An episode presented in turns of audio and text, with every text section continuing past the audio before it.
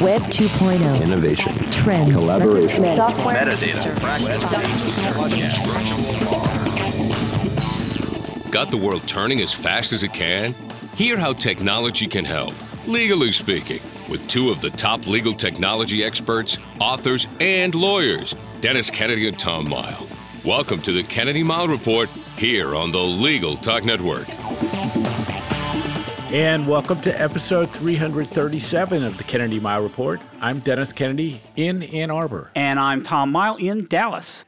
In our last episode, we interviewed Chase Hertel from Simple Citizen as part of our new Fresh Voices on Legal Tech interview series. In this episode, we're excited to bring you another guest in our Fresh Voices on Legal Tech with again another very special guest before Tom and I uh, go back to our regular format for an episode or two to make sure we don't get out of shape. In this series, we want to showcase different and compelling perspectives on legal tech and much more. We have another fabulous guest. Tom, what's all on our agenda for this episode? Well, Dennis, in this edition of the Kennedy Mighell Report, we are thrilled to continue our Fresh Voices on Legal Tech interview series with Natalie Ann Knowlton, the founder of and principal consultant at Access to Justice Ventures a 2023 ABA Journal Legal Rebel, and so much more. We want our Fresh Voices series to not only introduce you to terrific leaders in the legal tech space, but also to provide you with their perspective on the things you ought to be paying attention to. And as usual, we're going to finish up with our parting shots that one tip, website, or observation that you can start to use the second that this podcast is over. But first up, we are so pleased to welcome Natalie Knowlton to our Fresh Voices series. Natalie, welcome to the Kennedy Mighell Report. Thank you. Thank you so much for having me on. Absolutely. Before we get started, can you tell our audience a little bit more about yourself and A2J Ventures? Absolutely. I have been in this field for the better part of two decades now, uh, and, and a really long time with the Institute for the Advancement of the American Legal System, which is a civil justice reform, access to justice reform institute at the University of Denver. And I would say that's where I really became radicalized around the need to change the legal system so that it served more people. Uh, now I'm at Access to Justice Ventures, where we're empowering entrepreneurs who are building scalable justice solutions. And we're particularly focused on areas of the country that allow for some regulatory flexibility uh, with respect to unauthorized practice of law rules and also some 5.4 co ownership and fee sharing rule flexibility. So, Natalie, access to justice is really being driven and going to be driven more and more by by technology. And that, that's part of the reason for the series and and why we have you why we invited you on. So sometimes i get frustrated with how difficult it still is to explain technology both the old technology and new technologies like ai and its benefits to those in the legal profession I've really enjoyed the way you talk about technology when you guest speak to my law school classes. Would you talk about your own approach to communicating with lawyers and others in the legal profession about technology and its benefits? Yeah, and I appreciate the kind words. One thing that I tend to say often, and I suspect I've said this to your class, but when we're talking about technology in the context of legal services delivery, and I when I talk, I'm primarily going to be referring to the people law sector, but uh, we're talking really simple technologies here. This is not predictive analytics; it's things like Gmail uh, and other technologies that allow people to reach consumers in a way that is easier, um, that meets them where they are. And we're also talking really simple design tools. Get on Canva and start revising the way that you send client invoices so that people uh, appreciate what you're adding value to more. So, you know, that's just this kind of small example, but but be creative. And, and we're not talking about crazy, uh, sophisticated, intricate legal technologies here. They're very simple tools that people are already using. I love that because it's not just about go and find a fancy new tool and, and use it. It's make make use with what you're already using, uh, or make use of some of the simple tools you're using. One of the things I think you are planning to do or already doing with Access to Justice Ventures is offering support to tech startups that are going to benefit consumers of legal services. Based on that, how do you view the current state of justice technology? What do you see are the opportunities out there, or maybe some gaps that are out there that need to be filled that maybe some of these tech startups, these entrepreneurs, or people who are going to be starting things up might be able to help fill or uh, fill out that whole uh, access to justice technology? So, the biggest gap, I'll start with the gap because then I think it highlights the opportunity. For me, the largest gap is in this diagnostic area. So, right now, you have that firm divide between legal advice and legal information. So, you have a lot of technology providers out there that are capitalizing on legal information, trying to package it in a way that gets to consumers. But there's that diagnostic gap between what the information says and then what that individual person needs to do with it. How do you one, you can access the illegal information, but can you deploy it? And that's where legal advice gets uh, into play here. So I think the opportunity, because of that gap in what legal technology companies can offer right now, I think the opportunity is in allowing some very limited legal advice so that consumers can actually have that accessibility and deployability piece in the information that they're consuming. So when I when I talk about regulatory areas around the country that are working on creating opportunities to fill this vacuum, um, that's really highlighting that gap that I think is is the primary. Uh, or a primary um, impediment for legal technology to really start reaching consumers in a way that they need it. Does that mean I'm going to follow up, Dennis, real quick? Does that mean that that a tech startup that may not have any legal experience are they going to have to start hiring lawyers to do that? I mean, what's the best way to? Because there might be folks who are great at the technology, less so on the legal advice. How do you see that working out? I see that as a, a, a, fantastic example of an opportunity. A technology company is partnering with lawyers. We have these new providers that are popping up around the country who are able to offer very, very limited slivers of legal advice in certain instances. So there are document preparers that technology companies can partner with who are authorized to walk someone through and fill out a form. There are other uh, providers that can, for example, do a non contested divorce for an individual. So I think there's huge opportunities if the regulations can allow for them to develop and mature for attorneys and legal technology providers to come together to provide a, a better service to consumers. So good opportunities for the tech company, but also for lawyers who may may be looking for access to a, an audience that they uh, a market that they don't currently have access to. I think so. Yeah. So I sometimes call that opportunity area pre-lawyer assistance. Um, so it's like what you know that you need help with something, and you're not ready yet to go to a lawyer, or you can't afford to go to a lawyer. And and I had a number of conversations recently, including with one of my students, who to me really illustrated that issue um, and what the opportunities uh, potentially are there. So my question comes down to this. So my former CEO at Mastercard, Ajay Banga, always talked about doing well by doing good.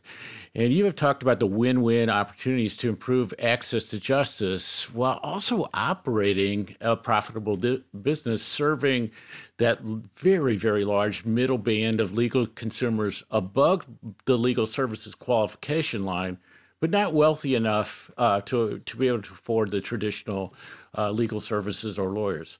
Would you share your perspectives on that? Because I think that could well be a game changer. Absolutely. Right now, we have, and I'm trying to break this down, and I know many others around the country are as well. We have this artificial dichotomy almost between people who can afford legal services and people who cannot. And in that latter category, people who cannot, we often look at legal services, corporation, the eligibility requirements, income requirements. And at, at, at that particular gap, anything under uh, is someone who cannot afford legal services and therefore is entitled to subsidized legal services.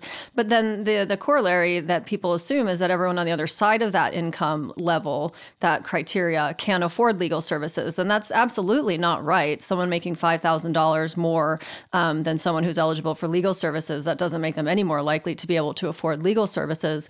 But also, and I was talking about this with Sonja and Deborah from Courtroom 5 not too long ago, and Sonja really highlighted what I talk about. And it's this difference between income and wealth. So we're looking at income levels, and income is a really poor indicator of what you can afford. It's really your wealth level. So if you're making 100 $100,000 a year and you have $200,000 in medical debt and you have $300,000 in student loan debt, you're required to care for your family member all by yourself, you live in a large city and you uh, have to pay for rent and a car, you're not going to be in the position of someone who um, we traditionally think of as wealthy.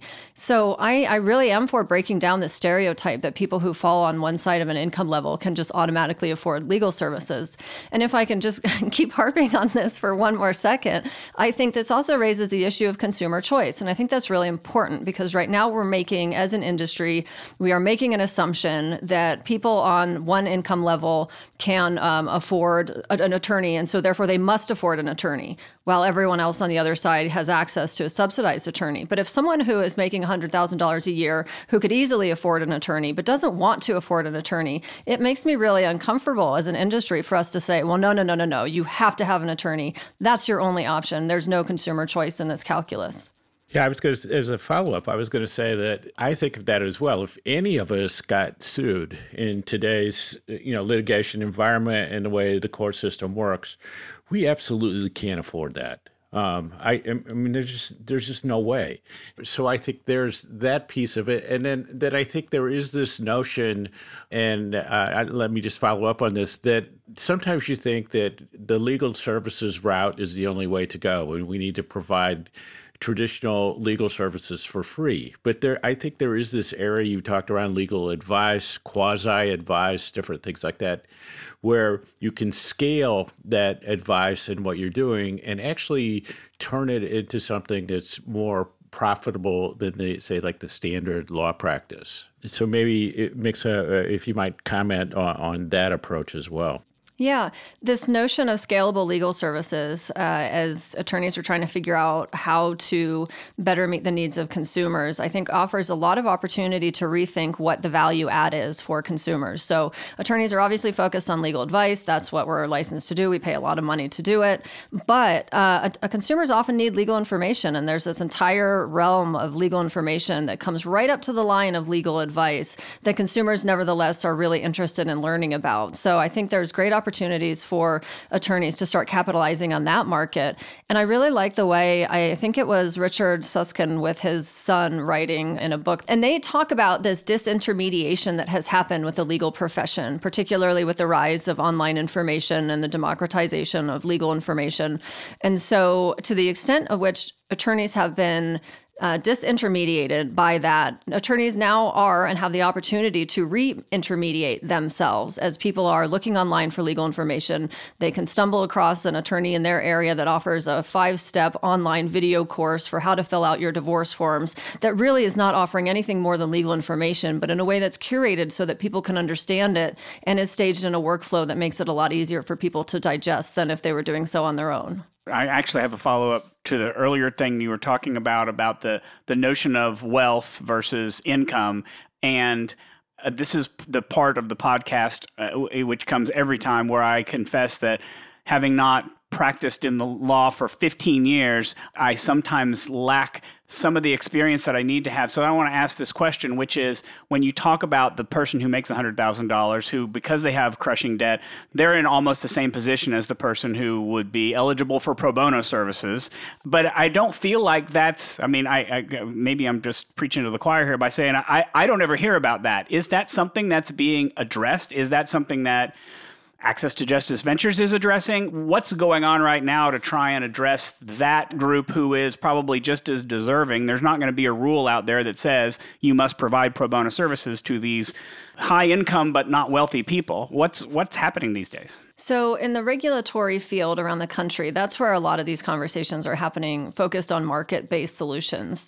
We, um, some of us in the industry, call that the missing middle, this large chunk of people who have uh, affordability issues or otherwise want choices. So, these market based solutions in states that are uh, experimenting with them are looking at, for example, providers that have limited scope legal advice authorization that um, do not rise to the level of what an attorney can offer. But the, the theory is, and in some states they're mandating this to be the case, although you, you think the market would, would kind of reflect this anyway.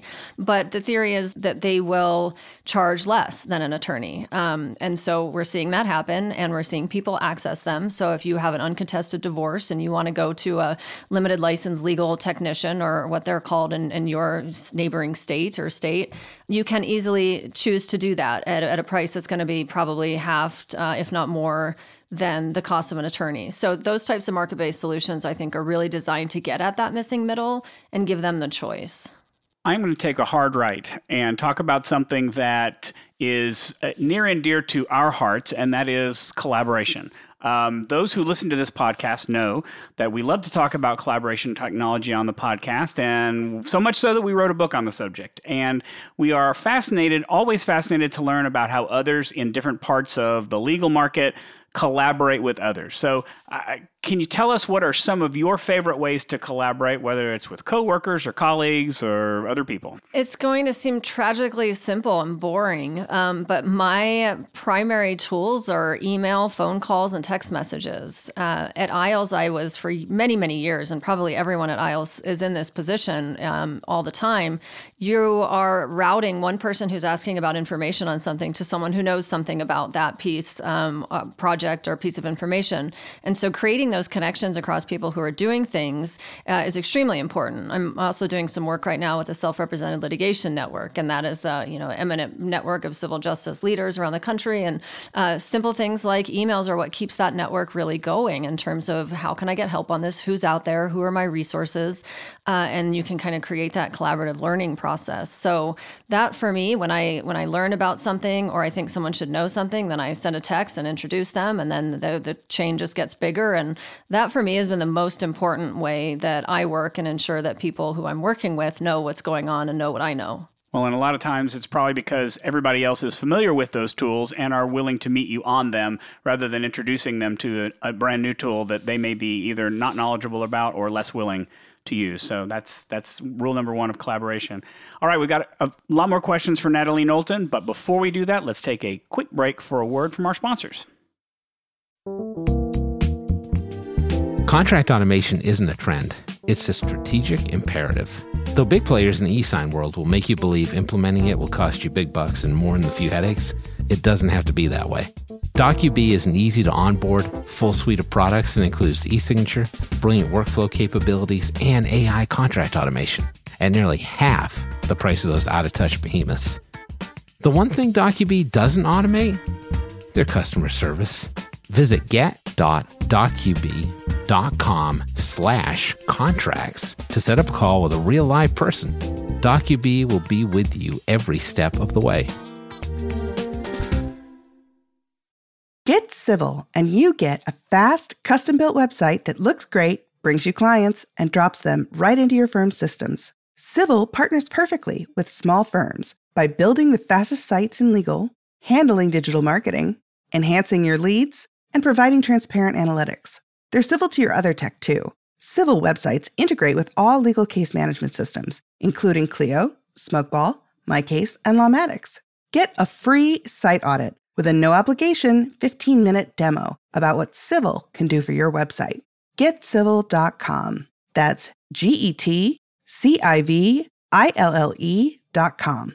All rise with Civille. And we are back with Natalie Knowlton of A2J Ventures. Natalie, what is happening these days right now in legal tech that excites you or seems to have the most potential? And how might these technologies or this technology impact legal education as well as law practice? Now, it's okay if your answer is generative AI, but it might not actually be. So I wanted to give a, a different answer because um, obviously generative AI is pretty much anything anyone can think about or talk about, and I can't say I'm not in that realm. But that's my next question. So I'm glad you're I'm glad you're doing something different because that means I get to ask my next question. So good. well, for me, I, well, we can take a step back and abstract it a little. Why generative AI is so exciting for me, not just generative AI itself, and it's because it's it's really this. It's one of the first in my career in the law, at least, the first instances where we're seeing true disruption in what an attorney does on a day to day basis serving consumers. And we, there's a lot of technologies that have been put forth, and people say, well, it's never going to replace a lawyer. And we're still hearing that it's never going to replace a lawyer. But when we look at the tasks that this is capable of doing today, but then think about five years from now, uh, this is absolutely going to change the way that lawyers operate their business, either because they get on top of it or because they're put out of business by those who who are leveraging these tools and legal education too. Um, it's it's going to be a mandate for people, for attorneys, to start using these technologies and how they deliver legal services to consumers. And law schools are going to have to reckon with how to teach traditional legal education with how to actually deliver legal services in the modern market. So let's follow that thread a little bit and, and, and maybe go into a little bit more specific of a question. We have been seeing crazy levels of hype around things like ChatGPT. And what I'm fascinated about, and what Dennis and I had, I would say, probably a 45 minute argument about one night before we recorded our podcast, is what role a, a tool like ChatGPT or something similar, generative AI, would play in access to justice, particularly for the unrepresented. I think you spoke on a panel recently about that, and so I kind of want to get your thoughts on, you know, the lawyer robot in your ear. For for I think has is how I've seen it done. Are we getting too far ahead of ourselves? Is that a thing? And then I have a follow up on on unauthorized practice of law. So, a couple thoughts here. The first being this issue of how attorneys can use these tools to serve consumers and expedite the process uh, for delivering legal services. I think there are huge implications on access to justice. So, if an attorney is able to cut his or her time in which they're they're offering a service to a consumer in half by using these tools, then theoretically we'd hope that pass to the consumer in terms of cost savings.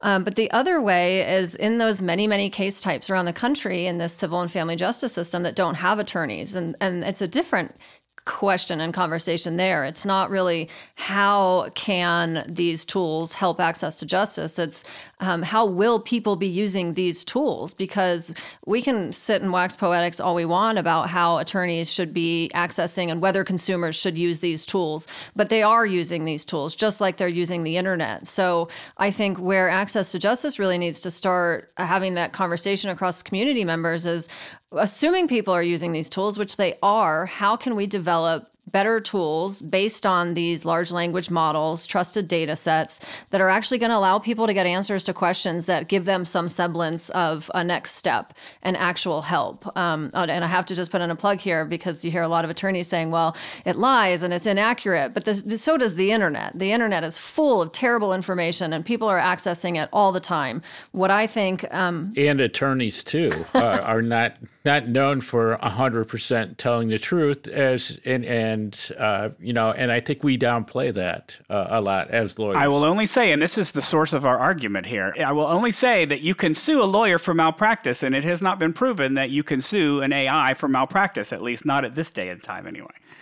That's my only difference there. so let me follow that out and say that my follow-up question is assuming that this is coming, that assuming that consumers are going to start using tools, whether it's something that a, a, product that somebody gives or something they, they choose to do on their own, is it inevitable that the regulators are going to come in with an unauthorized practice of law claim somewhere uh, down the road? And, and, and if so, what are your thoughts about how that plays out? Well, knowing legal regulators, I'm sure it's inevitable that they're going to come I, in with a claim. That's kind of a softball question. I understand. um, but how I think that's going to play out is going to be really interesting. On on one hand, uh, there is the risk of harm. I'll acknowledge uh, that people can get bad legal advice online and follow it through and be harmed in some way. And of course, they can get bad legal advice from attorneys and follow it and be harmed in some way. But when you look at it, what the, what, what the technology is actually doing is leveraging the legal information that's available online. And so it makes me really nervous to start thinking about allowing legal regulators to come in and start regulating the output of these questions that's leveraging um, publicly available information. So that really makes me nervous. Now, I think there's a bigger question brewing, and the FTC is like jumping out of their pants on this one is how are we going to regulate this technology, period? And I, I think there's a lot of room for conversation about how that will impact legal consumers.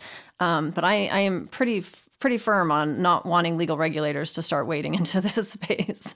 I think, yeah, I mean, it's interesting because uh, in my AI and law class, we spent a lot of time talking about this idea to say, like, we know that in there are some areas with technology that we've, as a society, made decisions of about whether we want to regulate them, uh, whether we want to clamp down or we want to be expansive. So with the internet, I think we consciously made this decision um, that it was going to be a place for innovation, and we weren't going to regulate heavily at the beginning. With uh, human cloning, genetics, those sorts of things, we went absolutely the other way. And so the question with I think new technologies like AI are on that spectrum. Are we closer to the internet or are we closer to to the biologics? I'll call it, uh, which I think, uh, and that's going to be difficult. But the fact is that it's changing every single day. Like I've given up doing reading assignments in my class. We just do AI in the news because there's always something to talk about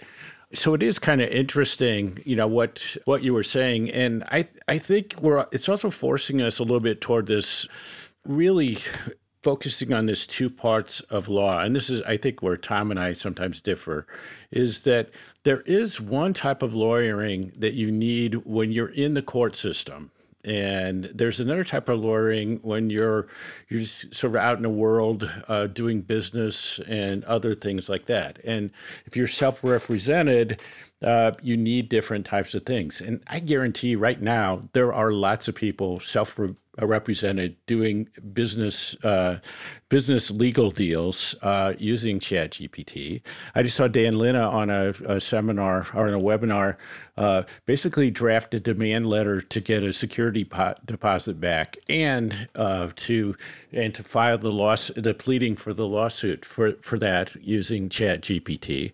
So that's out there, and then we also have, and then also feel like ChatGPT feels like in the world of the MBAs, when spreadsheets first came along, they didn't say like, "Oh my God, people have to go back and to do things by pencil and paper."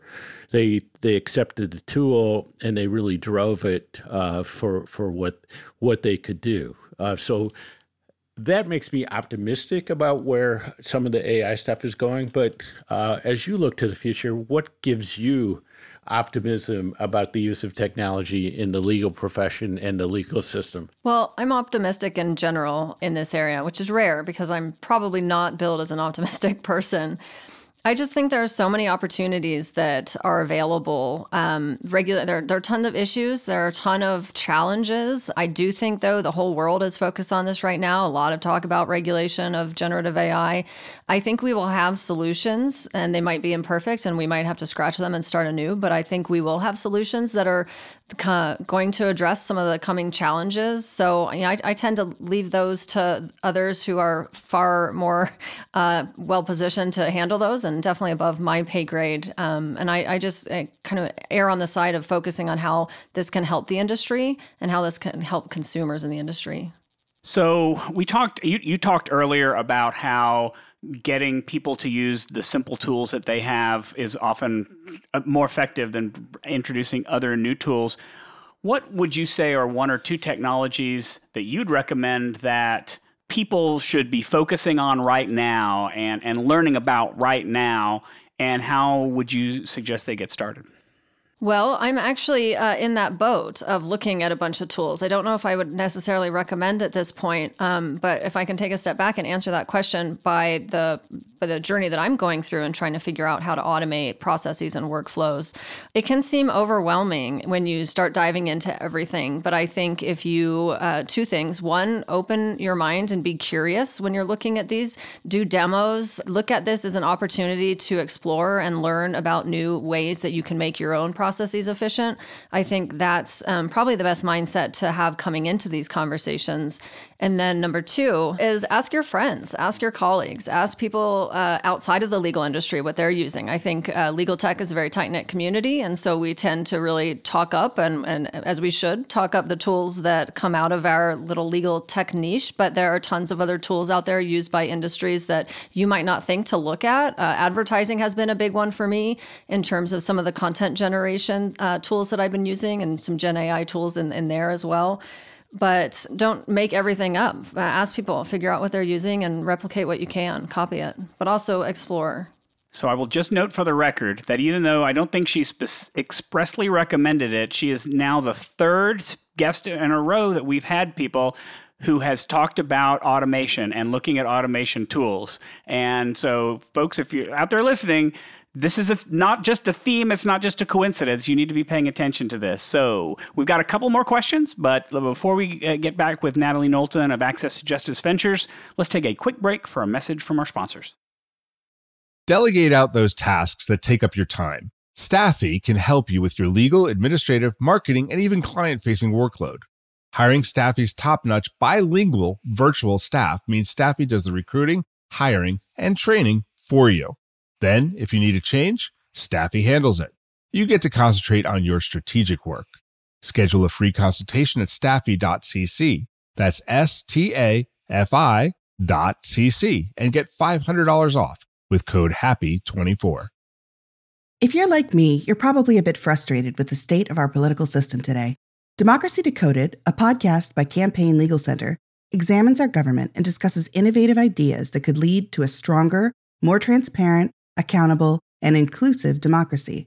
Listen at democracydecoded.org to their new season, which takes a deep dive into democracy at the state and local level by highlighting different ways to ensure that every voter's voice is heard. And now let's get back to the Kennedy Mighell Report. I'm Dennis Kennedy. And I'm Tom Mighell.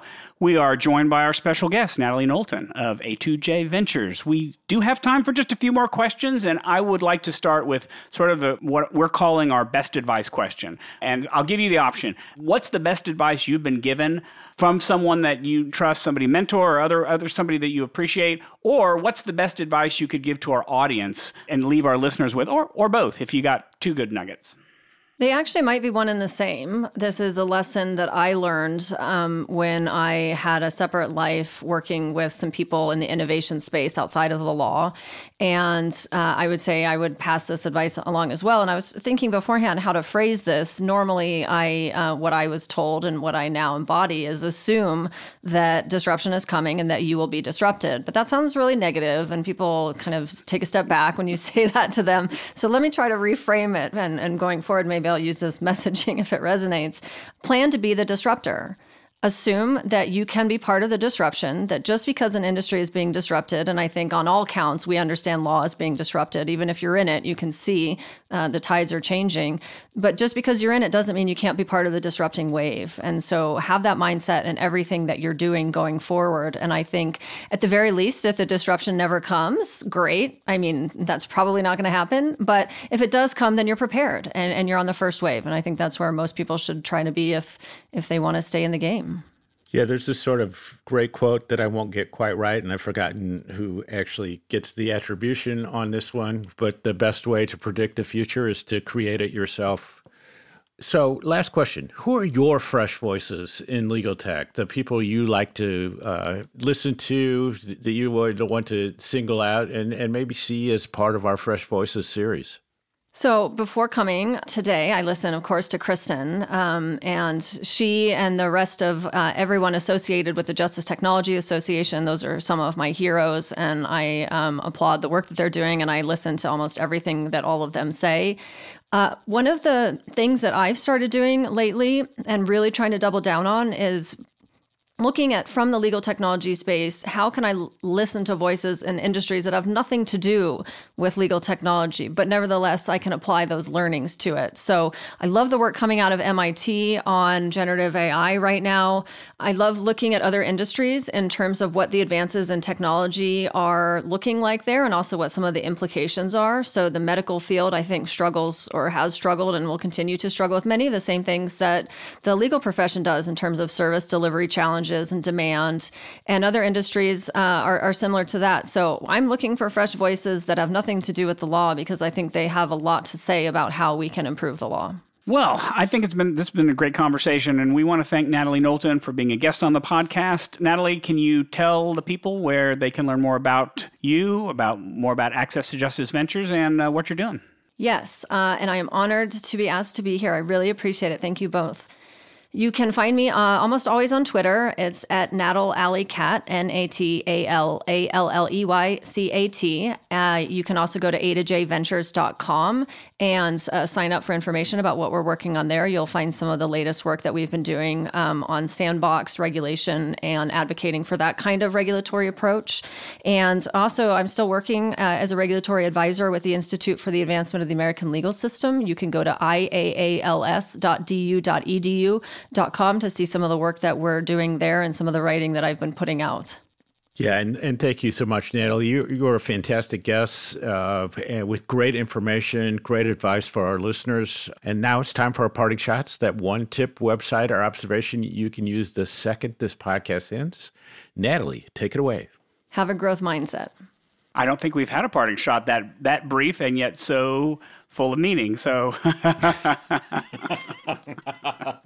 all right, my parting shot is in response, or as a is an I guess a next chapter of what we've talked about on the podcast in the past. I know that both Dennis and big fan of the podcast Debbie Foster have mentioned Calendly as a tool to schedule meetings.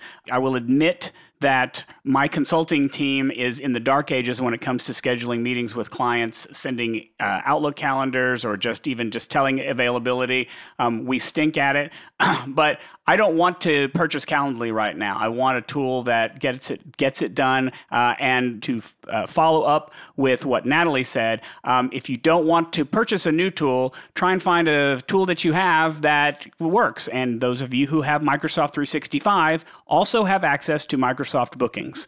Uh, you can set up a bookings page for you or your team where people have 24 7 access to your calendar. It's up to date all the time. You never have to say, oh, wait, that calendar has changed. Here's my new availability. People can access it. They can put time on your calendar if, you, if they want to. They can communicate with you otherwise. Um, it's a great free way, especially if you're a Microsoft 365 user. It's a great free way to get your clients or others to come to you and make your calendar available to them. Dennis. Yeah, I, it almost feels like the best thing that you can do this year is start using uh, a calendaring tool like Calendly or Microsoft Bookings. You you won't ever want to go back. Uh, so my parting shot is uh, again, I just want to say, please don't forget about what happened at Michigan State uh, a couple months ago. We're back in class, kind of chugging our way toward the end of the semester, but it's been difficult and it's been challenging. And I so my my continuing tip is to remember to connect with people you care about and and your communities. I want to give two quick things. So on generative AI, the the source I'm really starting to like uh, is someone named Ethan Mollick, and you can the best way to get started with him is on Twitter. Um, and he's at E Mollick, E M O L L I C K. He's really doing some cool stuff and practical stuff with generative AI. Um, and then the other thing I want to point people to is there.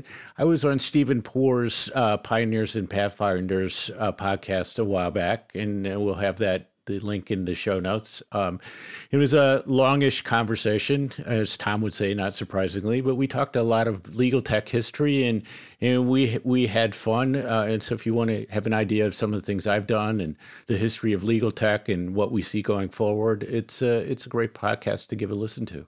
And so that wraps it up for this edition of the Kennedy Miles Report. Thanks for joining us on the podcast. You can find show notes for this episode on the Legal Talk Network's page for the show. If you like what you hear, please subscribe to our podcast in iTunes, on the Legal Talk Network site, or in your favorite podcast app. If you'd like to get in touch with us, remember you can always reach out to us on LinkedIn, sometimes on Twitter, or you can leave us a voicemail. Remember, we like your questions for our B segment. That phone number is 720 441 6820. So until the next podcast, I'm Tom Miles. And I'm Dennis Kennedy, and you've been listening to the Kennedy Mighell Report, a podcast on legal technology with an internet focus. If you like what you heard today, please rate us an Apple Podcast, and we'll see you next time for another episode of the Kennedy Mighell Report on the Legal Talk Network. Thanks for listening to the Kennedy Mighell Report. Check out Dennis and Tom's book, The Lawyer's Guide to Collaboration Tools and Technologies Smart Ways to Work Together, from ABA Books or Amazon. And join us every other week for another edition of the Kennedy Mighell Report only on the Legal Talk Network.